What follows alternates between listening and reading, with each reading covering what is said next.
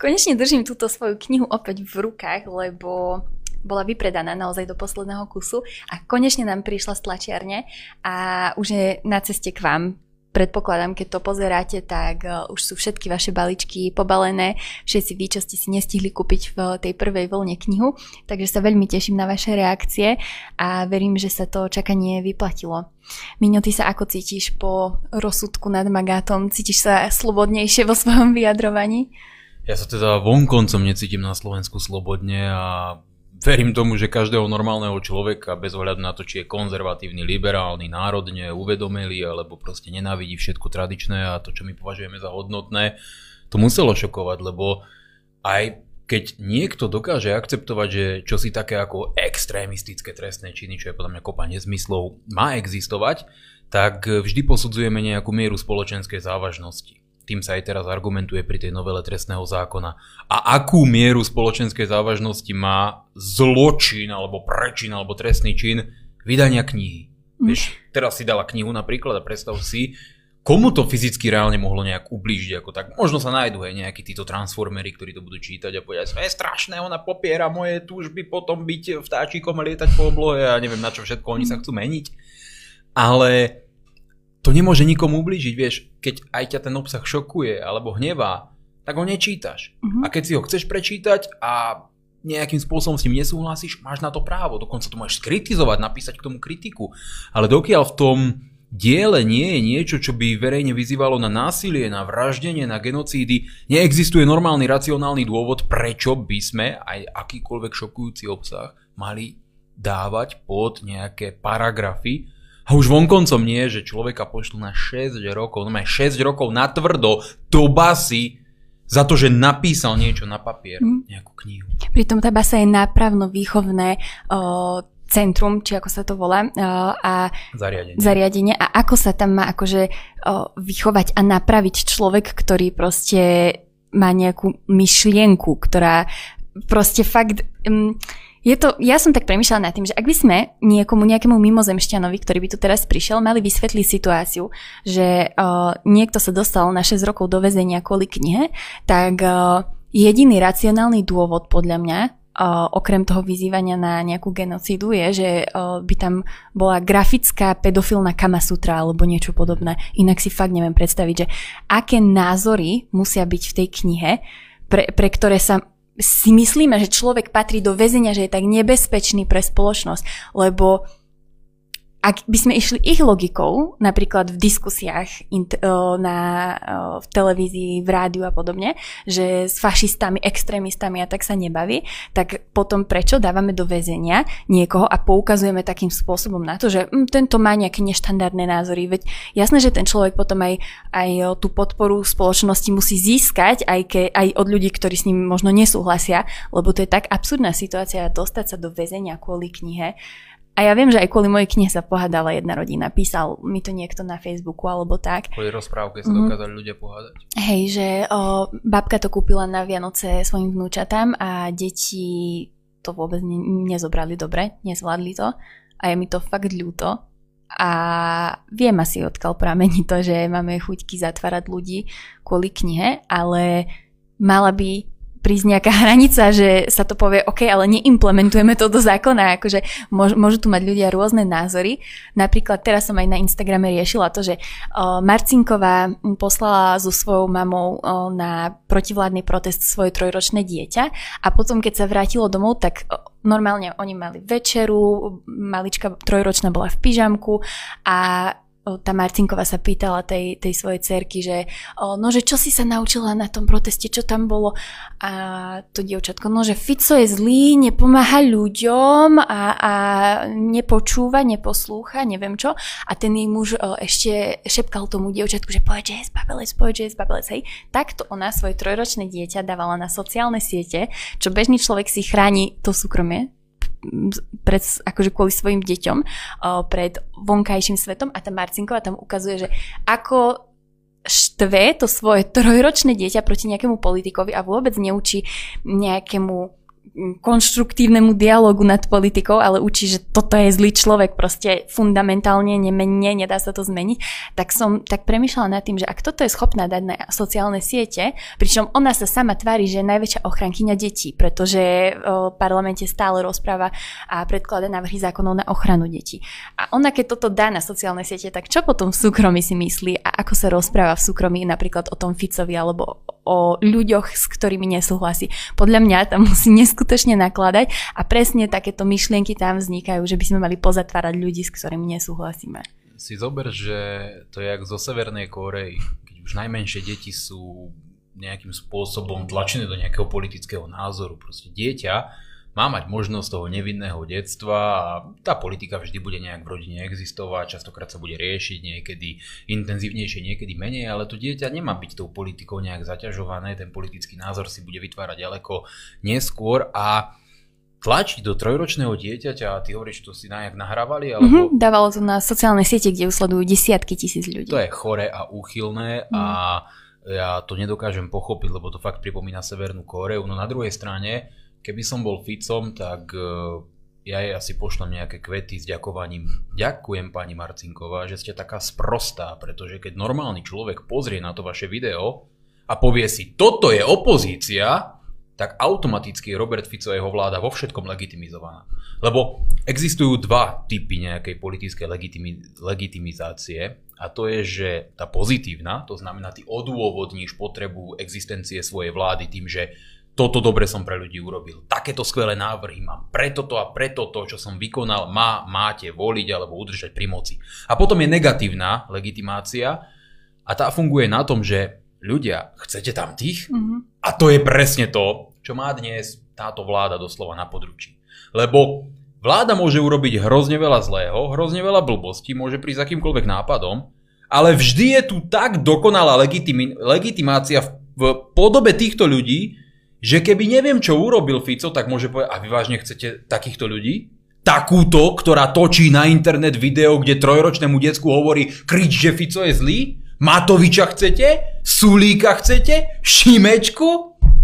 A vláda je legitimovaná. Čiže mať takúto opozíciu, ako oni majú teraz, tá, tú bandu magorov v parlamente, to je normálne, že boží dar pre túto vládu, ako úplne vo všetkom. A to som ani nevedel o existencii toho, čo hovoríš teraz, o tom, že trojročné dieťa manipulujú do nejakých politických videí, pretože normálny človek mimo tej ich liberálnej bubliny, ako ja a podobne, ktorý môžem byť veľmi kritický aj na súčasnú vládu a v poslednej dobe som, lebo sa mi nepáči mnoho vecí, ktorí robia, ale keď vidím takúto opozíciu, tak si tiež poviem, títo ľudia by fakt vládnuť nemali.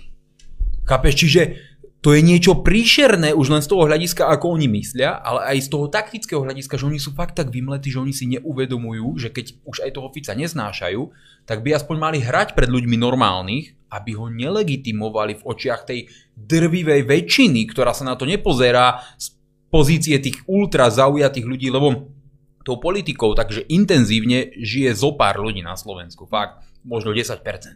Ale väčšina ľudí vníma politiku pasívne, nejak okolo nich plinie, občas niečo zahľadne, tu a tam si vytvorí nejaký názor, občas do toho príde a rieši tie bežné životy, rodinu, prácu a oni do toho ne vidia tak ako napríklad Marcinková a ďalší, oni nie sú do toho vžity tak výrazne a keď potom z obďaleť, že naraz vidia takéto video, tak si to sú chorí ľudia, tak potom ten Fico je asi super, keď takíto magori sú proti nemu, vieš. Mm. A oni sa ani len nad tým nie sú schopní zamyslieť, že to, sú, to je tak prvoplánová nenávisť, že oni dávajú do úzadia aj tú politickú taktiku a v tomto ja už fakt mi je ľúto, že ako národ máme v Národnej rade v opozícii toto. Mm, ale ja sa obávam toho, že publikum, napríklad Marcinkovej, jej za to tlieska. Je super, že angažuješ svoje dieťa do politiky, že je, je super, že sa o politike so svojím malým dieťaťom rozprávaš, čo ja vôbec nepopieram. Politika je veľmi dôležitá, ale mm, ja si myslím, že skôr tie procesy pre tie malé deti by bolo dobré im aspoň zhruba vysvetliť, že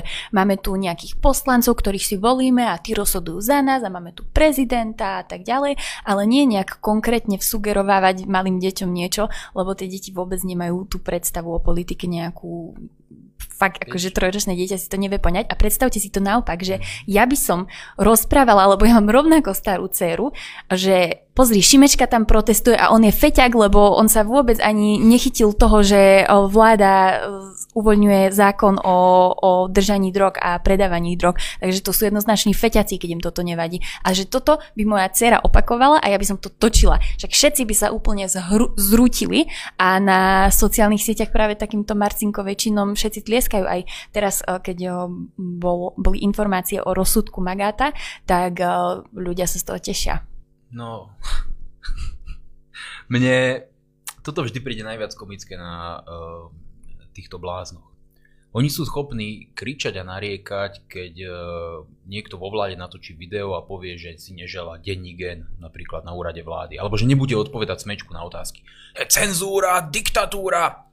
A potom príde informácia, že napríklad Mazureka vypli z Facebooku, Kultúrblog vypli z YouTube, človeka zavreli do basy za knihu a povedia super, konečne ich dali dole. Vieš, že oni sa hrajú na vznešených, inteligentných, nadvedcov, tých morálnych, ale oni sú taká bolševická lúza v skutočnosti vo srdci, že to nie sú schopní ani len pochopiť a akceptovať. Oni sami seba áno, budú vidieť v tom najkrajšom svetle, ale v skutočnosti nestoja za viac ako priemerný, nenávistný nacista či bolševik za Sovietskeho zväzu. Nemajú v sebe viac, pretože ja som sa s tým stretával roky, rokuce, stretávam sa s tým stále. Kedykoľvek by sa mi stalo niečo negatívne, alebo nejaký neúspech, alebo nejaký ban na sociálnych sieťach, oni budú robiť ohňostroje, oni sa z toho budú tešiť, oni sa budú vytešovať, aké je to skvelé, že zavreli niekomu ústa, s kým nesúhlasím. A zároveň sa prezentujú ako liberáli a podobne. Vieš, to sú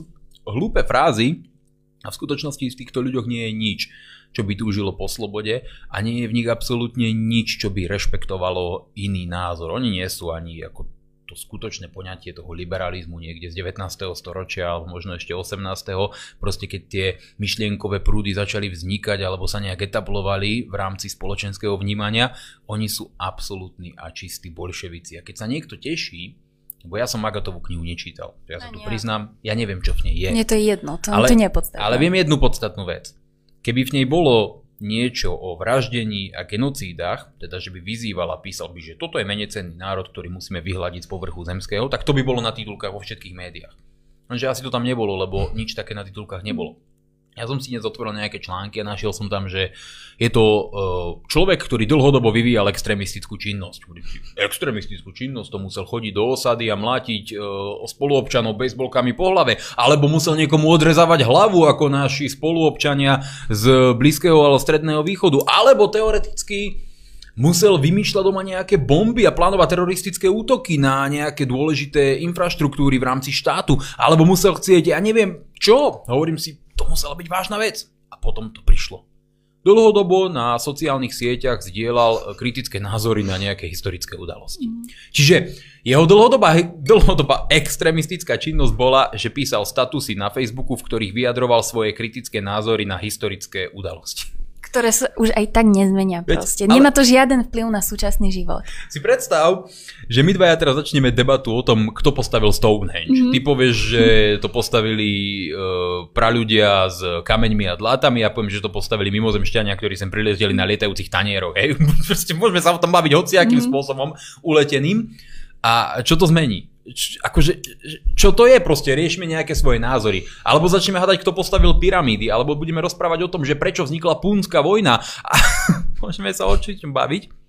Ale zrazu príde niečo, čo je chránené paragrafom a niekto o tom napíše svoj názor a oni dajú, že dlhodobo vyvíja extremistickú činnosť. Čiže extremistická trestná činnosť je písať názory, text na internet. A keď človek zistí, že za toto si poslaný do väzenia v tzv. demokratickej spoločnosti na 6 rokov, normálne, že 6 rokov do basy, tak sa začneš zamýšľať, že kde ešte berie odvahu to štátne zriadenie ako také nazývať sa demokratickým, alebo hovoriť, že má slobodu slova zakotvenú v zákone. A mňa ako bývalého politika, lebo dnes nie som aktívny vo vysokej politike, veď samozrejme nezvolili ma, ale ako bývalého politika, ale ako človeka, ktorý tú slobodu slova fakt, že miluje a tú slobodu slova potrebujem, ja si ju vážim a ja ju doprajem každému, aj tým Magorom, o ktorých mm. sme zabavili, aj tej Marcinkovej, však nech to točí to dieťa, veď ona len ukazuje samú seba a svoju povahu.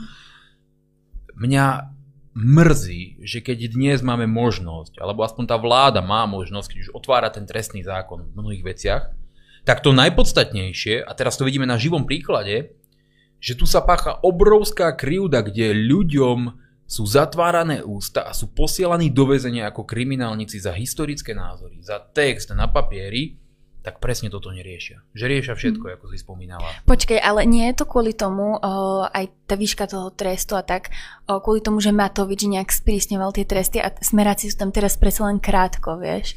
Mňa toto sa mi páči, že tu sa rozbehol takový nešvár, ako sa hovorí, že za súčasnú podobu trestného zákona je obviňovaný Lipšic, Matovič, Heger a ktokoľvek iný, Čomu ja sa nebránim, lebo naozaj väčšina toho trestného zákona v roku 2005 je dielom Daniela Lipšica a 12 rokov vládol Robert Fico, keď tie paragrafy platili a nikomu nikdy nevadili, čiže ne, neprejavil nejaký názor, že by sa to malo meniť. Až teraz, keď Kovačik, Béder a všetci ďalší poobviňovaní z korupcie a zistili, aká efektivita je tých trestných e, kódexov priamo na e, ich ľuďoch, ale tie konkrétne paragrafy trestného zákona, ktoré sa týkajú extrémizmu, nie sú dielom Daniela Lipšica ani Matoviča.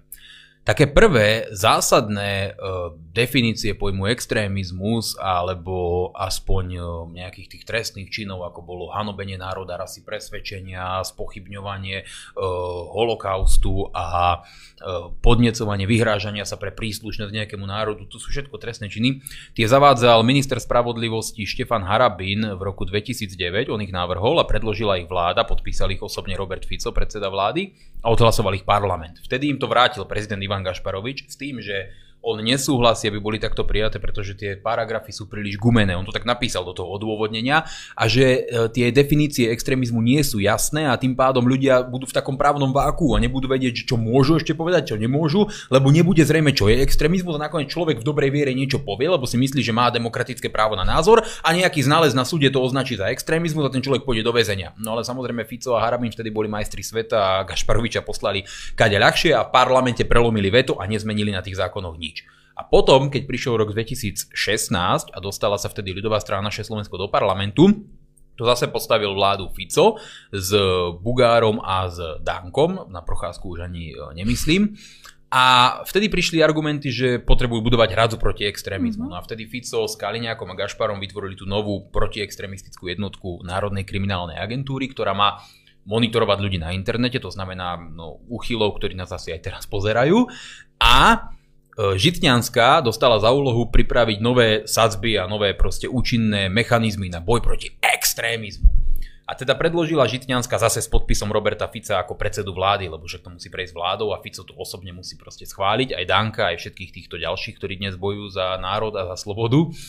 Tak predložili novú novelu, v ktorej rapidne sprísnili tie paragrafy, dali príslušnosť vyšetrovania týchto trestných činov pre Národnú kriminálnu agentúru a ich súdenia pod špecializované trestné súdy. To znamená, už to neriešili okresné súdy, krajské súdy, ale špecializované trestné súdy, čo bola zásadná zmena, ako dnes vidím, lebo tie špecializované trestné súdy sú proste trochu mimo. A my sme vtedy v parlamente tvrdo bojovali proti tomu, lebo oni samozrejme sa snažili tváriť, že idú pozatvárať nás. Ja som povedal, mňa sa to asi nejak zásadne nedotkne, ale vy beriete ľuďom slobodu slova, je to úchylné, je to zvrátené, proste zavádzate tú totalitu. Bojovali sme samozrejme ani vtedy Danko, Fico, nikto nás nepočúvali, oni bojovali hradzu proti extrémizmu, no a zaviedli to do praxe. A dnes otvárajú trestný zákon a riešia všetko možné výšku korupcie, trestných sádzieb, riešia e, krádeže, kde naozaj zásadne, zásadne znižujú mieru zodpovednosti zlodejov za svoje trestné činy drogové trestné činy, prechovávanie drog, obchodovanie s drogami, za to všetko rapidne znižujú trestné sadzby, ale tých extrémizmov tých sa nedotýkajú nejak. Mm. Jediné, čo sa mení, je, že rušia špeciálnu prokuratúru, lebo aj to vtedy zmenili, že to bude pozorovať špeciálna prokuratúra, budú tam tí pár prokurátori ako Honz a podobný a teda už to nebudú riešiť špeciálni prokurátori, ale len okresní a krajskí, lebo tá prokuratúra zanikne, ale špecializované trestné súdy naďalej budú stíhať zlých extrémistov, NAKA naďalej bude vyšetrovať zlých extrémistov a my teraz vidíme, že v tej novele v podstate pomáhajú každej forme nejakej, nejakej spoločenskej, alebo takej tej spoločenskej lúzy, ktorá pácha trestnú činnosť, okrem násilnej trestnej činnosti, ale keď majú pomôcť normálne ľuďom, ktorí majú svoj názor, s ktorým aj oni môžu nesúhlasiť, ja môžem nesúhlasiť, ktokoľvek môže nesúhlasiť, tak to neriešia vôbec. Mm-hmm. vôbec. Ja viem, že som mladá, ale fakt sa necítim sprostá a ja si pamätám voľby v roku 2016, pamätám si aj Matovičovú vládu a keby som to mala porovnať, to, to nie je, že jedni sú naši kamoši a ďalší bol psychopat. Veď v roku 2016, keď sa presne LSNS dostala do parlamentu, tak my všetci a veľká väčšina ľudí, ktorí teraz podporujú Fica, boli Ficovi najväčší nepriatelia a proti ním išiel bojovať, veď vtedy alternatíva najviac rástla kvôli Ficovi. Ja nechápem, prečo si to ľudia stále, a som z toho fakt frustrovaná, prečo si stále neuvedomujú, že Fico otáča kabát len podľa toho, ako vietor fúka, veď to je, to je nereálne, že tí ľudia si myslia, že Fico to myslí z týmito alternatívnymi médiami úprimne len preto, že tu vystupuje. On to len vo svoj prospech využíva, pretože teraz cíti, že tu má šancu, ale ak by bola spoločenská situácia inak, tak je inde. On, on je veľmi ľahko prispôsobiteľný, aj svoju retoriku, ktorú má veľmi vyšperekovanú, vie veľmi ľahko prispôsobiť, je uveriteľný, ale to nie je to, čo by sme mali pri politikoch považovať za najpodstatnejšie. Najpodstatnejšie sú tie činy, o ktorých si presne hovoril. Fico nie je bojovník o, proti mainstreamu absolútne nikdy nebol a nebude. A možno to tak vyzeralo to, trošku teraz pred voľbami, ale pred voľbami vždy vyzerajú veci inak, ako v skutočnosti sú. Takže toľko by som k tomu chcela povedať. Uh, Vieš, teraz ťa bude veľmi veľa ľudí Hej. Uh, urážať, opovrhovať tebou, nadávať ti. Aj mne sa to deje poslednú dobu mm. veľmi výrazne, pretože uh, my na jednej strane nie sme ako tá slničkárska liberálna opozícia, ktorá je v parlamente, ktorých sme tu jasne pomenovali pred chvíľkou. A ja som začal hodnotiť túto vládu, keď nastúpila s takou chladnou hlavou. Som si povedal, ja nebudem a priori hovoriť, že toto všetko je zlé, veď aj ty, aj mnohokrát ja, aj Janko Pastušek a ďalší sme mnohokrát chválili pani Šimkovičovú za niektoré rozhodnutia, za niektoré kroky ako ministerka. Ja nemám problém posudzovať to, čo je dobré. Dokonca aj tá novela trestného zákona, ja poviem, je super, že rušia špeciálnu prokuratúru, pretože Lipšic je gauner a zločinec a nemá čo robiť na tak vysokej pozícii a celý ten nástroj, špeciálna prokuratúra ako taká, slúži reálne na potlačanie práv a slobôd ľudí na Slovensku. Je na to 300 miliónov dôkazov a každý, kto má oči a uši, to vidí a počuje. Lenže Zase nie som ani nekritický fanúšik vlády a nebudem teraz sa tváriť, že Všetko, čo vláda robí, je a priori dobré a budem to hodnotiť skrz emócie, ale naopak, ja sa budem snažiť vládu konštruktívne kritizovať, upozorňovať na veci, ktoré nepovažujem za dobré a naopak žiadať, aby to, čo nepovažujem za dobré, bolo zmenené v prospech toho dobrého. Ale narazil som na veľký problém, kedy som došiel k sklamaniu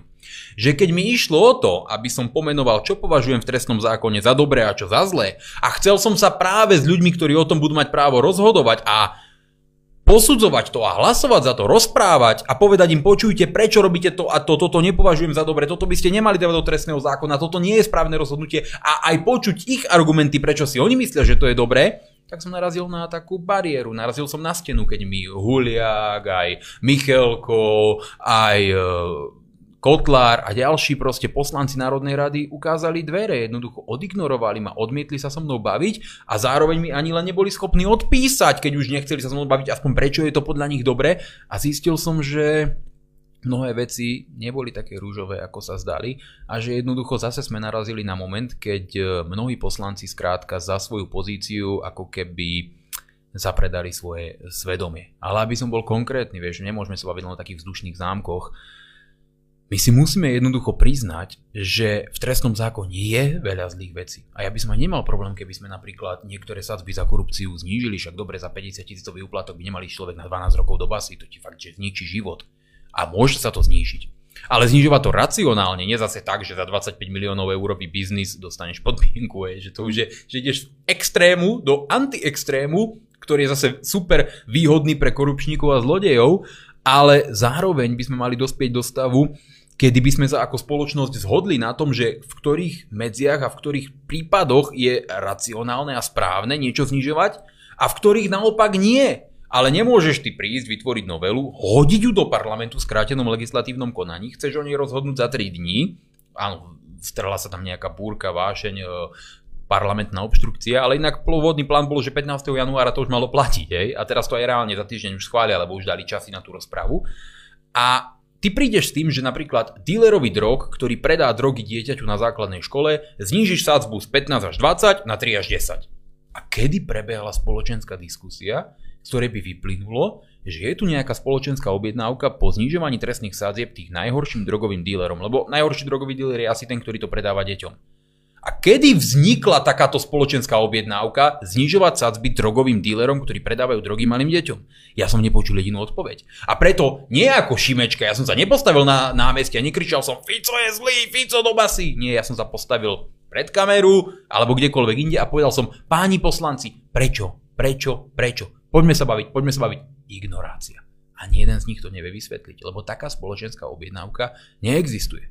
A potom, keď si začneš tie trestné sadzby dávať do porovnania, zistíš, že hanobenie národa rasy presvedčenia, to znamená vyjadrovať sa o niekom negatívne alebo s možným spôsobom uškodiť jeho spoločenskej vážnosti, to je tak široký pojem, že to môže posudzovať každý inak, Hanobenie národa rasy presvedčenia alebo osoby pre jeho nejakú príslušnosť, to znamená, že povieš niečo škaredé o osadníkoch, ako sa to stalo mne, keď som povedal o niektorých tých lenivých, že žijú takým a takým spôsobom a bum, dostal som po hube 10 tisíc e, alebo pol roka basy na tvrdo.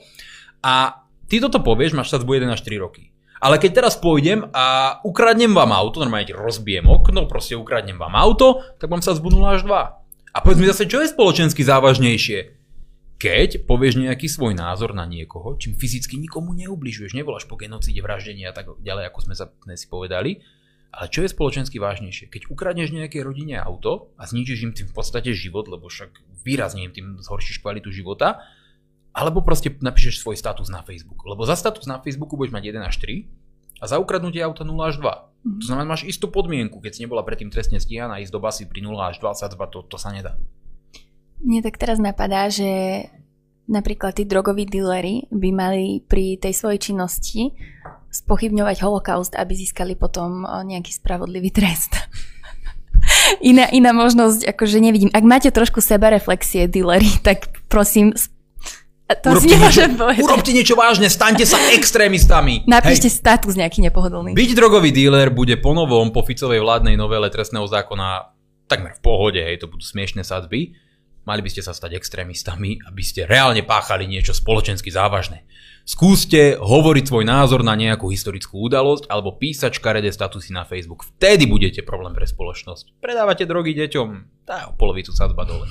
Ale napíšte nejaký, nejaký status k tomu a vidíme sa v ďalšom storočí. Hey, ale vieš, o tom trestnom zákone mm. sa dá hovoriť prakticky do nekonečna, pretože mm. tá neuveriteľná uh, rozdielnosť pri posudzovaní závažnosti trestných činov mne nejde do hlavy.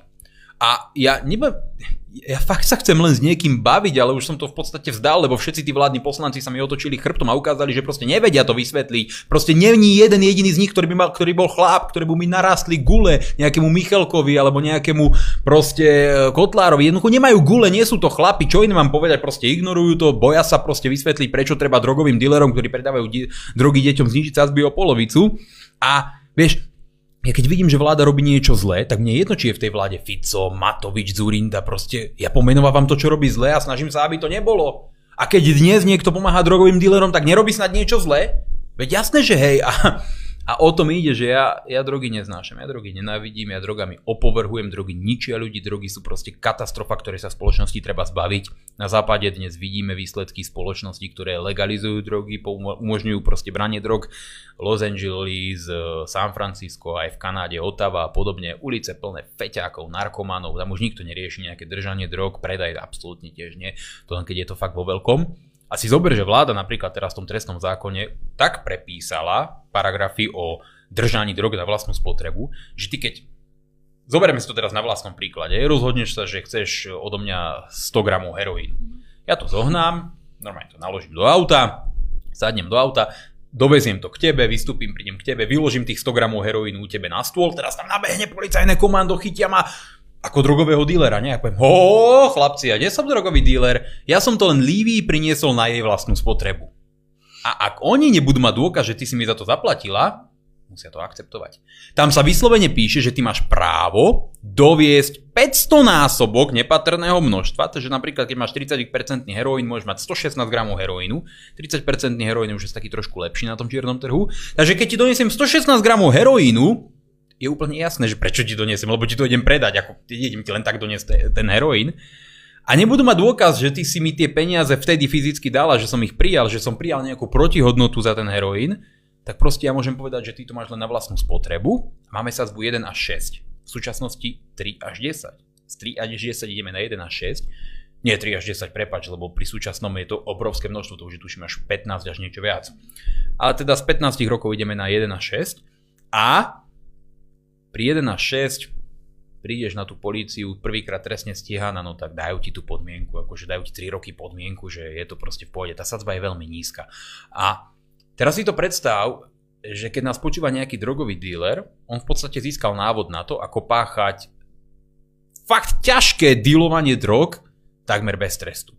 Lebo jemu stačí, že nebude na tom mieste fyzicky príjma tie peniaze, alebo si vytvorí s tým zákazníkom nejaký vzťah a ten mu to napríklad pošle prevodom na účet za niečo iné, alebo proste si to nejakým spôsobom cez tretiu osobu proste predajú, dokiaľ ho nebudú mať reálne dôkaz, že on zobral peniaze za tú dávku alebo za tie drogy, on stále bude ten, čo mu to previezol na vlastnú spotrebu. A ja sa pýtam, ako je možné dať do trestného zákona právo prevážať 100 gramov inej heroínu inej osobe na jej vlastnú spotrebu.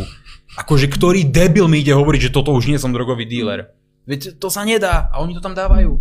A o tomto sa má viesť normálna celospoločenská diskusia. Tieto otázky majú zaznievať. Ja mám právo vedieť od vládnych poslancov, ale ty si, ty si zachytila nejakú takúto odpoveď? Absolútne nie. A akože ja, ja nie som v tej pozícii ako ty, že si relevantný spoludiskutujúci pre vládnych politikov.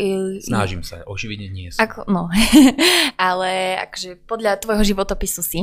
A takže ja som akože len taký divák, ale tiež som ochotná konštruktívne mm, diskutovať s niekým o, o vláde, o ich návrhoch. Samozrejme nie je všetko zlé, však akože vidím aj pozitíva, veď to jasné, ja viem, že som sa trošku opustila predtým, je mi to ľúto, lebo viem, že by som takto nemala rozprávať, lebo ľudia sú na to veľmi hákliví, kvôli tomu, že množstvo ľudí aj uverilo tomu smeru, a proste dali, dali v dobrej viere ten hlas a veľmi ťažké pripustiť si, že sa niekto mýlil, ale chápem, chápem to proste, vôbec nemám nič proti o, voličom smeru, len fakt sa im snažím vysvetliť napríklad to, že počas Ficovej vlády za mnou prišla Naka do školy, hej, že t- on nie je náš kamoš, nikdy nebol, veď halo, budíček.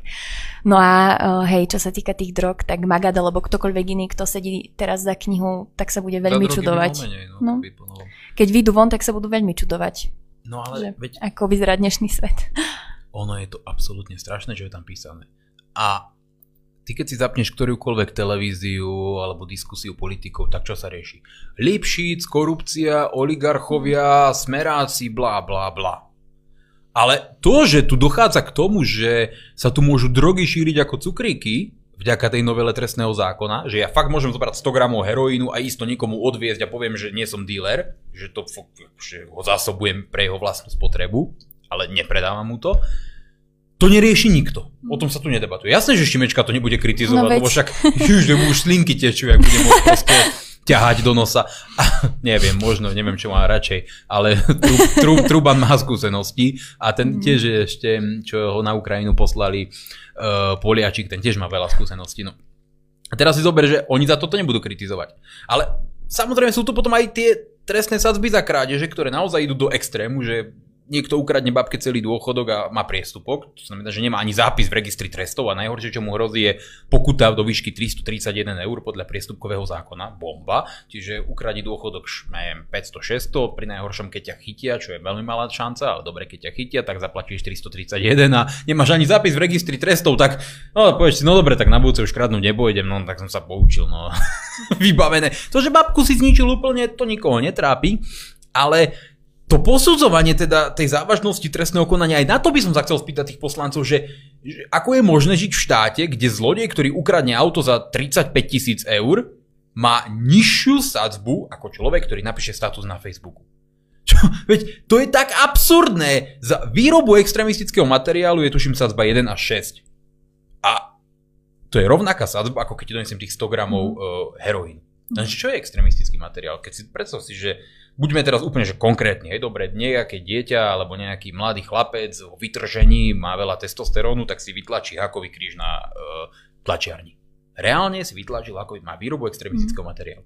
Má rovnakú sadzbu ten chlapec, ktorý si možno z nudy alebo z frajeriny vytlačil hakový kríž na tlačiarni, ako človek, ktorý vedome zobral 100 gramov heroínu a prišiel do väznenej osobe. A bojuje, či tam ešte nebude spolupáchateľka mama, lebo ona kúpila toner do tej tlačiarne no. a celá rodina pozatváraná. A pri týchto trestných činoch extrémizmu je práve to zázračné, to dali aj tomu Magátovi, preto má takú vysokú sadzbu, lebo ty keď vy, napíšeš tú knihu, tak už máš výrobu extrémistického mm-hmm. materiálu. Automaticky, keď v nej napíšeš niečo, čo oni považujú za extrémizmus, tak ti do toho vsunú schvaľovanie, mm-hmm. popieranie, lebo to je fakt, že môže aj schvaľovať, aj popierať, to znamená schvaľuješ genocídu, popieraš zároveň genocídu, to nikoho netrápi, že je to absolútne v rozpore so zdravým rozumom, ale dajú ti to tam.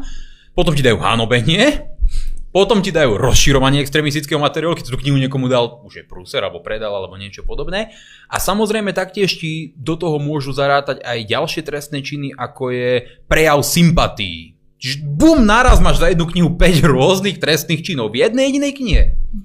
A sa pýtaš, ako je to možné, že byť 5 krát rôznym spôsobom súdený za tú istú vec. Ale takto je ten trestný zákon nastavený. To je úplne choré, že mať 5 rôznych trestných činov spáchaných tým, že som napísal jednu knihu, vieš, ak... ale fakt to tak je. Pretože oni, to, to, to, je, to, je, to už tak prepojené tie trestné činy, že to ideš jeden, druhý, tretí, štvrtý proste automaticky pri jednom skutku. Čo je nonsens, vieš, lebo keď napríklad prídeš k niekomu a ukradneš tú auto, tak máš krádež a posudzuje sa škoda. Krádež vlámaním niekomu vylámeš dvere. Ale tu máš proste prejav, schvalovanie, popieranie, hanobenie, alebo ešte ako mne sa snažili našiť, keď som mal tu radiovysielanie, mm-hmm. že som dokonca ešte mal aj podnecovanie, nenávisť, podnecovanie vyhrážania sa. To znamená, že ja som niečo povedal, škarede o niekom a to malo podnietiť niekoho iného, aby sa tam tomu niekomu vyhrážal za to, čo ja som povedal. Vieš, že to už je cez šiestich ľudí 17 myslí a 18 vetných konštruktov a spovieš, do prdele, čo to je? Mm-hmm. Že sa divíš, mm-hmm. čo... A potom spovieš, ktorý Magor napísal takúto blbosť do trestného zákona, že tým, že ja niekoho kritizujem, tak iného podnecujem vyhrážať sa. Veď ty nie si predsa zodpovedná ak povieš nejakú mm. informáciu za to, ako to ten príjimateľ vezme. Mm. A že Alebo aj sa... napríklad mi môže vybuchnúť video na YouTube a zrazu to uvidí, že milión ľudí a pritom som to otočila pre svojich desiatich kamošov dovtedy a teda potom tiež to budú považovať za to, že podnecujem uh, celý národ k tomu. A na tom je, že podľa mňa už keď taký paragraf je, tak by sa malo posudzovať, že či vôbec k nejakému vyhrážaniu no. došlo. Ale ani to sa neposudzuje, vieš. Mne to našili automaticky, že ja som podnecoval ľudí, aby sa vyhrážali osadníkom. Mm. A ja hovorím, čím, komu a kto sa vyhrážal? To nemusíme dokazovať jednoducho tým, že ste hanobili a škaredo sa rozprávali, tak ste aj podnecovali. A hovorím, tak ako do prdele, ľudia, veď sa tu bavme trošku normálne. Mm. Nie. Ty keď spáchaš jedno slovo, už ti šijú tretí, štvrtý, piatý paragraf a naraz máš takú kombinovanú sadzbu, že si povieš, no ja som mal byť radšej drogovým dílerom, jak politikom, lebo by som bol v pohode. A ešte by si bol bohatý. No, si poviem, radšej predám Livii 100 gramov heroínu a dostanem za to 3 roky podmienku, ako ja debil budem kritizovať, že niekto dáva 100 miliónov eur z eurofondov do osad a nič sa tým nerieši a dostanem za to pol roka tvrdej basy. Mm-hmm. Tak ako vole. Vieš, čo sa ešte mohlo stať? Že by si sa napríklad narodil v Kanade, roky študoval, aby si sa stal renomovaným psychológom, ktorý napíše svetové bestsellery. Študenti chodia na tvoje, na univerzite na tvoje prednášky veľmi radi, stále máš naplnenú sálu. Máš desiatky rokov svoju vlastnú prax, pomôžeš ľuďom dostať sa z najťažších depresívnych stavov a potom napíšeš na Twitter napríklad, že prepač, ale nie si pekná na obeznú, morbidne obeznú modelku. A, alebo niekto na Twitteri napísal, že o, svetová... To je oxymoron, čo si povedal. No, svetová populácia je um, už premnožená a ty to budeš komentovať tak, že no tak môžeš začať sebou. Samozrejme to je irónia, samozrejme to je proste vtip, je to Twitter a na základe týchto tweetov, tweetov o, ťa zoberú pred súd ako Jordana Petersona, o ktorom som hovorila, o tom psychológovi a nariadia ti o, také preškoľovacie, neviem, nejaké obdobie. To aj v Číne býva. Tak. No, kde, kde ťa vyškolia, ako sa správať na sociálnych sieťach. To znamená, asi tam máš dávať veci, s ktorými nesúhlasíš, alebo tam nedávať nič, proste nemáš zverejňovať, čo si myslíš. A až keď oni uznajú za vhodné, tak uh, sa ukončí to preškolenie, čo samozrejme musíš sa buď podvoliť, alebo, alebo nikdy tým preškolením neprejdeš. Samozrejme to preškolenie si musíš sám zaplatiť. Hej. A ak tým neprejdeš, tak prídeš o svoju psychologickú licenciu. A presne toto sa stalo Jordanovi Petersonovi v Kanade. Si predstav, že keď e, som bol mladší a pozeral som South Park, tak ten seriál parodický, rozprávka, tak tam bola jedna taká časť, sa volala, že koncentračný tábor tolerancie. A tam ich akože zobrali a ich to slova, že nutili byť tolerantní, vieš, na silu. A to bol vtip vtedy, vieš. A, mm-hmm. a oni si aj nevedeli predstaviť, že sa to dostane do reality, lebo toto je presne to, čo opisuje, že, že uh, ono to v histórii bolo, len sa to vracia späť. Uh, Sovieti to mali, volali to gulag, Nemci to volali koncentračné tábory a tam tiež išiel človek na prevýchovu. Hej. Zatiaľ to ešte nemá tú formu, že osnaté drôty, zatiaľ ti len zrujnuje život po ekonomickej stránke, že keď to nepodstúpiš, ako hovoríš, vezmu ti tituly, vezmu ti oprávnenia, licencie na to, aby si robila to, čím sa živíš celý život, lebo máš nesprávne názory, alebo si povedala nejaký nesprávny vtip, ktorý oni samozrejme nedokážu zniesť. Počkaj, ja ťa ešte zastavím, ja to doplním, pretože pri Jordanovi Petersonovi je veľmi dôležité to, že on sa uh, vlastne vyslovuje uh, proti tej woke uh, psychologickej obci, ktorá pritakáva transrodovým deťom na ich tranzície. A on sa miliónkrát vyjadril, že ak by k nemu prišiel na psychoterapiu nejaké takéto dieťa, tak to jednoznačne nebude odporúčať na riešenie nejakým chirurgickým zákrokom. A preto mu chcú zobrať licenciu. A to je absolútne, že to, čo má znamenať, veď keď toto dovolíme, takýto precedens, to znamená, že my o chvíľu nebudeme mať psychologov, ktorí budú psychologicky pomáhať našim deťom, ktoré sú zmetené v oblasti svojho tela, čo sa deje veľa deťom v puberte. Áno. A automaticky tí psychológovia, aj keď s tým nesúhlasia, ale nechcú prísť o prácu, tak budú jednoznačne musieť odporúčiť chirurgickú operáciu. Veď ale toto sa týka už nás všetkých našich mm-hmm. detí, lebo skoro všetci ľudia na svete majú nejaké jedno dieťa aspoň. Takže Takže by sme sa mali fakt zamyslieť nad tým, kam dovolíme tú slobodu slova obmedzovať, lebo o chvíľu, aj kvôli tomu sa takýmito malými kročikmi dostaneme k tomu, že hociaké dieťa dostane nejaký nápad a nikto mu už nepomôže, iba chirurgický nôž. Ja si myslím, že eh, Kanada už nie je štát, že Kanada je vtip. Mm. Ale taký zlý vtip, lebo to je, to je niečo strašné, čo sa tam deje a ľudia si povedia, na to, čo teraz si povedala, môžu reagovať, že ale to je Kanada, im tam šibe na západe, v tej Amerike im tam blbne v hlavách a v tom Anglicku a Francúzsku a Nemecku a čoraz ide to bližšie, bližšie, bližšie a sa dozvieš, že o 15 rokov, 10, možno aj o 5 je to už tu. Pretože ono to ide veľmi rýchlo aj sem. To není tak, že toto sa deje niekde v Kanade, im tam šibe na hlavu a my s tým nemáme nič spoločné. My ich dobiehame tak blesku rýchlým tempom, že ja sa toho reálne desím. Ja mám tú smolu, že fakt v poslednej dobe na mňa vybehlo pár videí slovenskej a českej mládeže v tom našom prostredí, a ja keď vidím, čo oni riešia, ako uvažujú, ako myslia, akým spôsobom sa prezentujú a keď si pozrieš tých ľudí, ktorí sú na tých dnešných protestoch a tlieskajú tam Šimečkovi, to sú z veľkej väčšiny mladí ľudia. To je budúcnosť. A keď si niekto myslí, že dobre, no teraz v Kanade niekoho za to, že je normálny, len za to, za nič iné, za to, že je normálny, prenasledujú, chcú ho finančne zrujnovať, že to sa nemôže u nás diať. No áno, to sa u nás diať bude to sa u nás diať bude a my budeme rovnakým spôsobom, ak sa dnes nepostavíme za normálnosť, za slobodu slova, trpieť tiež. A preto my hovoríme aj o tom trestnom zákone. Lebo keď už niekto dnes otvára trestný zákon, tak by v ňom mal riešiť to, čo je skutočný problém. Že ľudia chodia za knihu do basy, že ľudia chodia za názor do basy, že ľudia dostávajú podmienky za statusy na Facebooku. To sú blbosti, ktoré by nemal riešiť ani prokurátor, ani policajt, ani sudca lebo by sa mali venovať skutočným trestným činom a mali by sme odbremeniť celý ten justičný systém od týchto blbostí a ľudia by to nemali platiť zo svojich daní, lebo sú to vymyslené hlúpe trestné činy. Ale nie, my robíme presný opak. A keď my dnes budeme pozerať na to, čo sa deje tam v Kanade a povieme si, že tá Jordan Peterson ide, no však, však čo tam hentam, a ja s ním v mnohých veciach fakt nesúhlasím, napríklad v politike Izraela a podobne, lebo to je Netanyahuov e, obrovský fanúšik, ale ja hovorím stále, ja dokážem akceptovať právo na vyjadrenie názorov všetkých, dokonca aj tých polobláznov, čo dnes behajú po uliciach a tvrdia, že e, nás ide niekto pripojiť k Rúsku a podobné bláboli. Aj tým doprajem právo slobodne hovoriť, čo len chcú, ale oni nám to právo nedoprajú. To je to smutné. Mm. Ja, ak sú tu nejakí ľudia, ktorí si myslia, že nás sa ešte takéto témy netýkajú, tak vedeli ste si pred desiatimi rokmi predstaviť, že tu budeme mať napríklad duhové pochody plné mladých ľudí, alebo že tu budeme mať tu v Kešmarku som dnes videla nejakú babu s LGBT taškou, čo už má každá druhá baba medzi od 13 rokov do 18. Veď to, je, to ide tak strašne rýchlo. A, a potom, ak aj, aj my by sme sa tu ubranili nejak na Slovensku nejakým zázrakom, že by sme si rozvolnili nejaké o, zákony ohľadom slobody slova, tak stále sme v Európskej únii.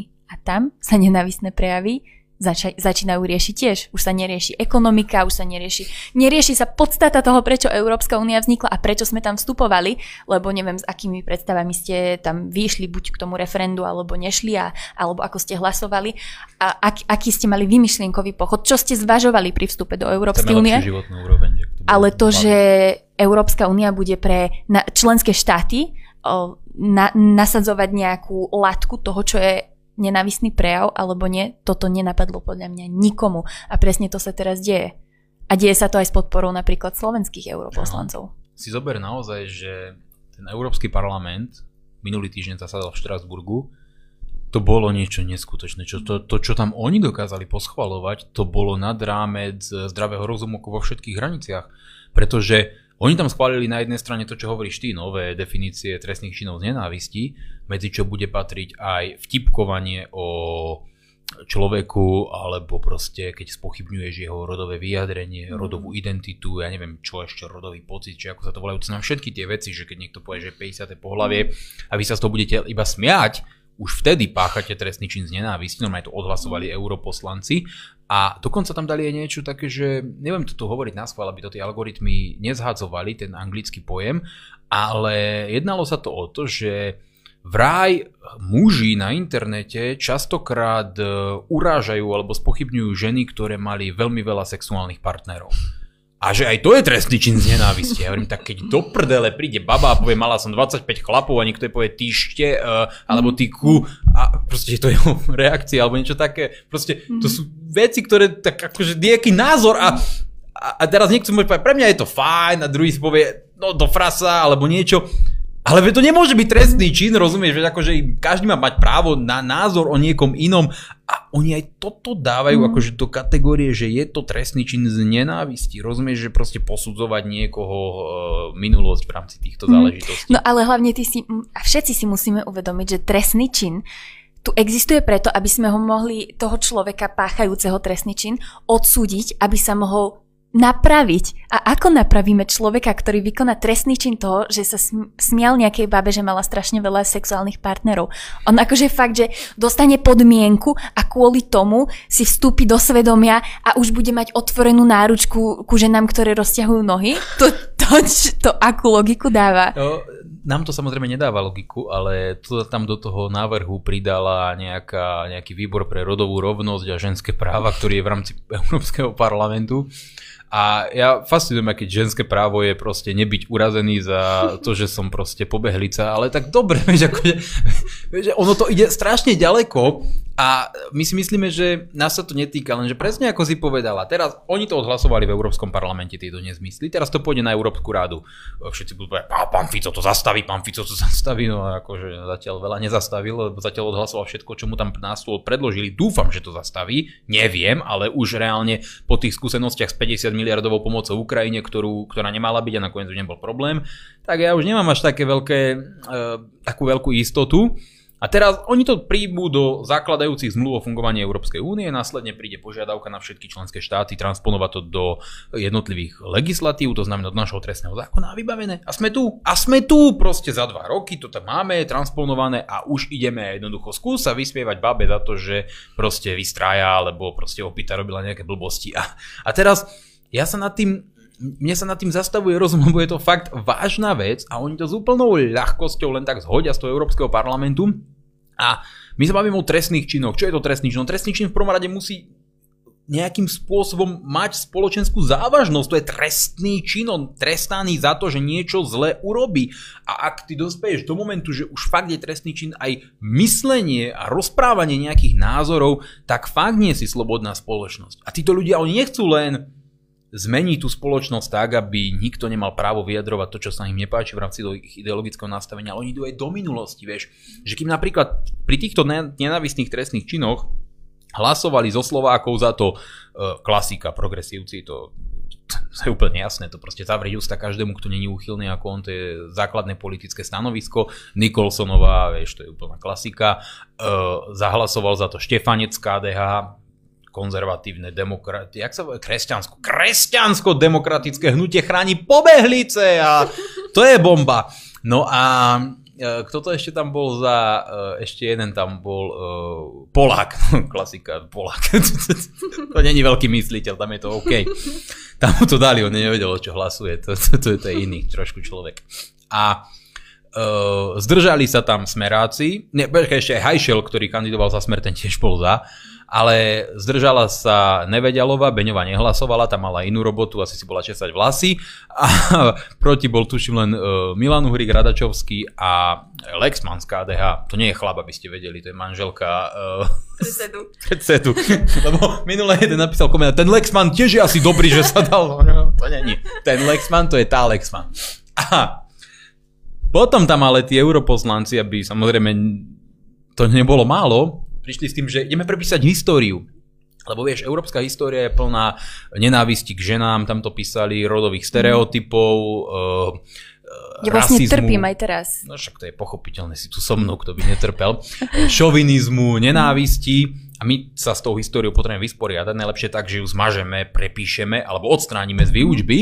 A nemáme sa učiť o tých národných obyčajoch, o národných dejateľoch, o hrdinoch toho národa, o veľkých Fuj. bojovníkov pretože to vzbudzuje národnú hrdosť. A národná hrdosť vraj vedie k šovinizmu. Šovinizmus je samozrejme nenávisť k iným národom a to vedie k vojnám, nenávisti, blá, blá, blá. Takže treba národné dejiny nahradiť európskymi dejinami, lebo to bude lepšie, keď budeš sa učiť o Merkelovej, mm. Junckerovi, Lejenovej. Vtedy budeme konečne slobodnejšími, mudrejšími, mm. vyspelejšími a národnú identitu má nahradiť európska identita. Vieš, ty už nemáš byť Slovenka, ja nemám byť Slovák, ale mám byť nemysliaci bezduchy Európčan. Nemám byť hrdý na tú modrú vlajku s hviezdičkami krížkami 12 žltými.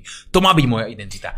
My sme sa teraz ťahovali a menili sme si trvalé bydlisko, takže sme si dali robiť nový občianský preukaz a to bolo pekne vidno. Mm-hmm. To, tam po Slovensku už nie je e, skoro žiadna známka, to je proste presne, to je, to je taká metafora na to, čo presne s nami chcú robiť. Najskôr nám to dá dole z očí, potom dole z mysli a potom vlastne urobiť aj niečo pozitívne, napríklad vymeníme tých národných hrdinov za nejakých európskych mm-hmm. hrdinov, zároveň zaplatíme deťom Erasmus, na ktorom sa môžu zadarmo opíjať, mm-hmm. čo je úplne úžasné a každé dieťa v puberte to využije a v podstate Európska únia je super a čo tu potom, na čo nám sú vôbec národní politici, na čo nám sú vlastne hranice a po anglicky sa aj tak dorozumiem úplne všade, takže fakt tú slovenčinu a, a, a toto sa stane tak veľmi rýchlo, lebo teraz už máme napríklad na, na tých sociálnych sieťach zmité tie hranice, hej. My hej. sledujeme to, čo robí mládež v Amerike, snažíme sa im strašne e, podobať, pričom... E, My nie no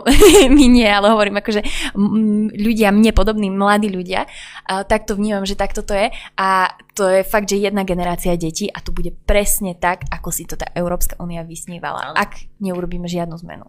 No, ale si predstav teraz, hej, že ideš tam do Bruselu, máš zastupovať slovenské záujmy, teraz ti dajú na stôl, že treba odstrániť tých národných dejateľov, tých konzervatívnych zlých, šovinistov, rasistov, antisemitov, lebo to je samozrejme vždy všade to heslo z našich dejín a nahradiť ich nejakými Európanmi. No a teraz si povieš, kto sú tí konzervatívni antisemiti? No bum, štúr, ide preč. Uh-huh. Hlinka, utekaj preč. Bernolák. Martin Rázus. Bum, bum, bum, za rádom idú všetci preč z našich dejín, pretože každému nájdu nejakú tú negatívnu vlastnosť podľa ich nových definícií. No a nahradia to tými európskymi dejinami. A potom tí mladí ľudia ani nebudú mať nejaké, nejaké spojitosti s tým národom, lebo čo vlastne symbolizuje tá národ? Tam je nejaká kontinuita, nejaké dedičstvo, niečo, čo si od tých predkov berieme ďalej a posúvame to ďalším generáciám. A keď tú kontinuitu pretrhneš, presekneš, v tom momente strácaš kontakt s tým národom.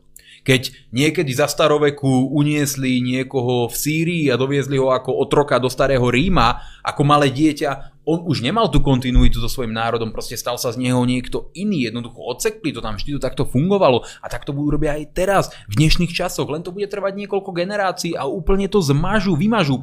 A to je tak nechutné a zvrátené pľuť na vlastnú históriu, hanbiť sa za ňu, a odpisovať našich predkov, že normálny človek podľa mňa by za toto nemohol hlasovať. Vieš, len teraz zase prídeš k hlasovaniu a zistíš, že my za Slovensko posielame do Bruselu ľudí, ako je Beňová, arcizradkyňa už pre mňa, lebo to je, nemôžem ani dobre slovo povedať, a ona zahlasuje za. Nevedialová za, Hajšel za, Smer, bojovníci za národ, bum za, vymazanie vlastnej histórie. Pozrieš si ďalej progresívci, klasika, za, Oľano, Polák, za, Štefanec, za. A ty vidíš, že vlastne dojdeš k tomu, že väčšina slovenských europoslancov, Nikolsonová za, väčšina slovenských europoslancov hlasuje za mazanie slovenských dejín z našich učebníc. A na to treba upozorňovať, to treba ľuďom povedať. A my sme dokonca dospeli do tak smutného stavu, že jeden jediný, jeden jediný europoslanec zo všetkých hlasoval proti tomuto. A to bol len Milan Uhrík. Radačovský sa zdržal. Tuším ešte Jurzica sa zdržal, ostatok za. Chápeš, za vymazanie národnej histórie.